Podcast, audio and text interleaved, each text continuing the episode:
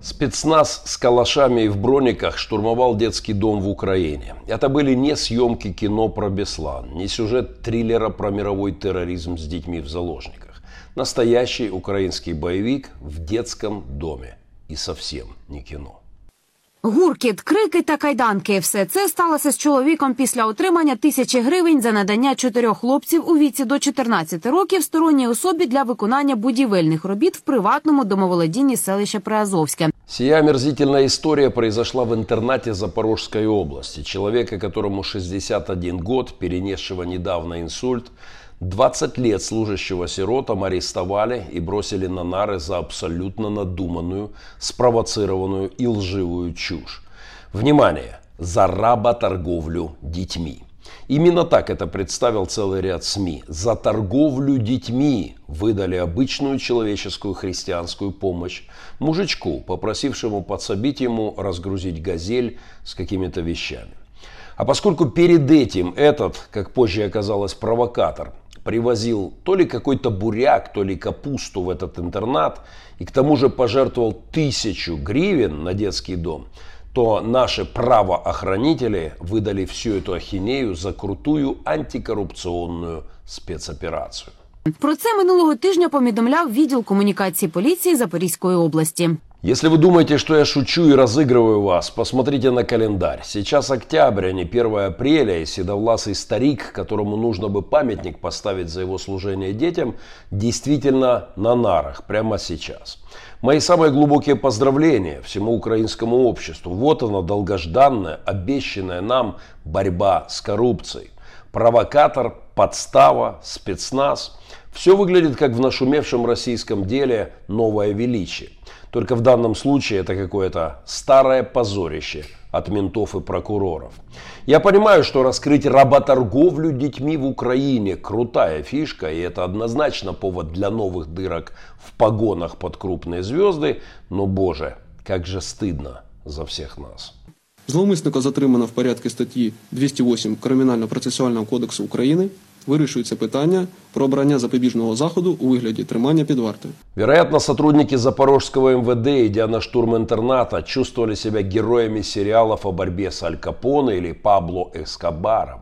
Во всяком случае, именно под этим соусом сервировали все это позорище и слили в неприхотливую копипастную прессу. Отдельное спасибо, кстати, журналистам, которые откликнулись и уже дали честную картинку о том, что там на самом деле произошло. Ми вирішили поїхати до інтернату Надія, де наразі виховуються 40 дітей. Більшість з них з багатодітних сімей. Інтернат існує з 2001 року. Все починалось з пустого будинку без вікон та даху. Спецназ ворвался в детский дом. Несколько часов шли обыски, что, безусловно, является издевательством над сотрудниками и над детьми.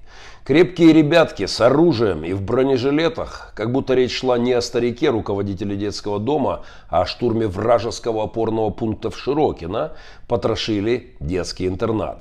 Я удивлен, что этот доблестный спецназ не попросил для картинки по ТВ прикрытие минометным и артиллерийским огнем и поддержку авиации. Для полноты эффекта нужно было при штурме героически вызвать, как в американских фильмах, огонь бомбардировщиков на себя. За гроші від пожертв ремонт тут провели самі вихователі та волонтери. Від держави допомоги немає. Я лично знаю людей, которые прекрасно характеризуют этот детский центр, его работу и, в частности, пожилого руководителя, отдавшего многие годы жизни служению детям. К сожалению, мне хорошо понятна эта жуткая история. И заметим, что в Запорожской области это не первый налет правоохранителей на христианские центры. Это уже не первый раз, когда штурмуют э, христианские центры, но впервые детский дом. Вероятно, в этом регионе особо ярко выраженный позорный ментовский генофонд, работающий в лучших советских и образцовых нынешних кремлевских традициях. Если где-то человек попал в беду, мы поможем, мы все время на посту. Вообще ощущение, что вся эта история случилась не в украинском Запорожье, а в Москве, Усть-Илимске или Иркутской области, в населенном пункте Лохово. Есть такой в тамошних краях. Там подобное невежество и безобразие по анонимке какого-нибудь попа-алкоголика, не выдерживающего конкуренции с протестантскими церквями, давным-давно норма. Вторжение в христианские организации, препятствование их деятельности по надуманным поддельным обвинениям было нормой в СССР. А, увы, это и сегодня для ФСБшной России абсолютно нормальная практика. Но в Украине – Признаюсь, у меня навязчивое ощущение, что в Запорожье кто-то работает по старым, засаленным, но еще вполне себе кремлевским методичкам. Эй, эй, эй, вы кто такие? Мы Black Star полиция. Вы же мафией были. Что, теперь полиция? По-моему, все логично. По поводу произошедшего я готовлю свою явку с повинно. Если этот пожилой человек работорговец, то я, директор крупнейшего детского репцентра на постсоветском пространстве, отец 33 приемных детей беспризорных, бывших беспризорных, то я просто криминальный оптовик в этой сфере. Меня-то точно могут упаковать по этой же статье, только с припиской «в особо крупных размерах». Через наш центр прошло более 4000 детей, и не одну сотню раз мы с ребятней, с ребятней помогали соседям.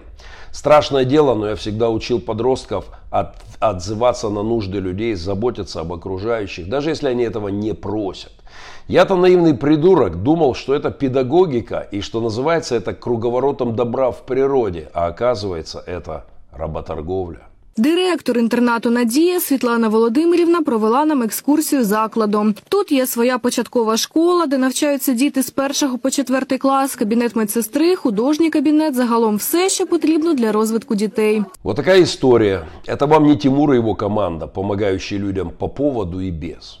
Это, друзья, не трудовая колония Антона Макаренко с их массой бизнес-проектов, приучающих детвору трудиться и зарабатывать. Теперь это работорговля. Короче, я готовлю сухари, узелок и пойду сам сдаваться. Не стану ждать, пока за мной приедет спецназ, десантируется с вертолетов на нашу крышу при поддержке космических войск и закидает нас шумо-световыми гранатами с нервно-паралитическими газами. Мы с сынами за эти годы столько напомогали людям, они нам столько нажертвовали и продуктов, и вещей, и денег, что штурма и карающей руки правосудия мне не избежать. И вообще, это, наверное, будет чудо, если ради меня, негодяя, специально не вернут в Украине смертную казнь и ограничатся пожизненным заключением.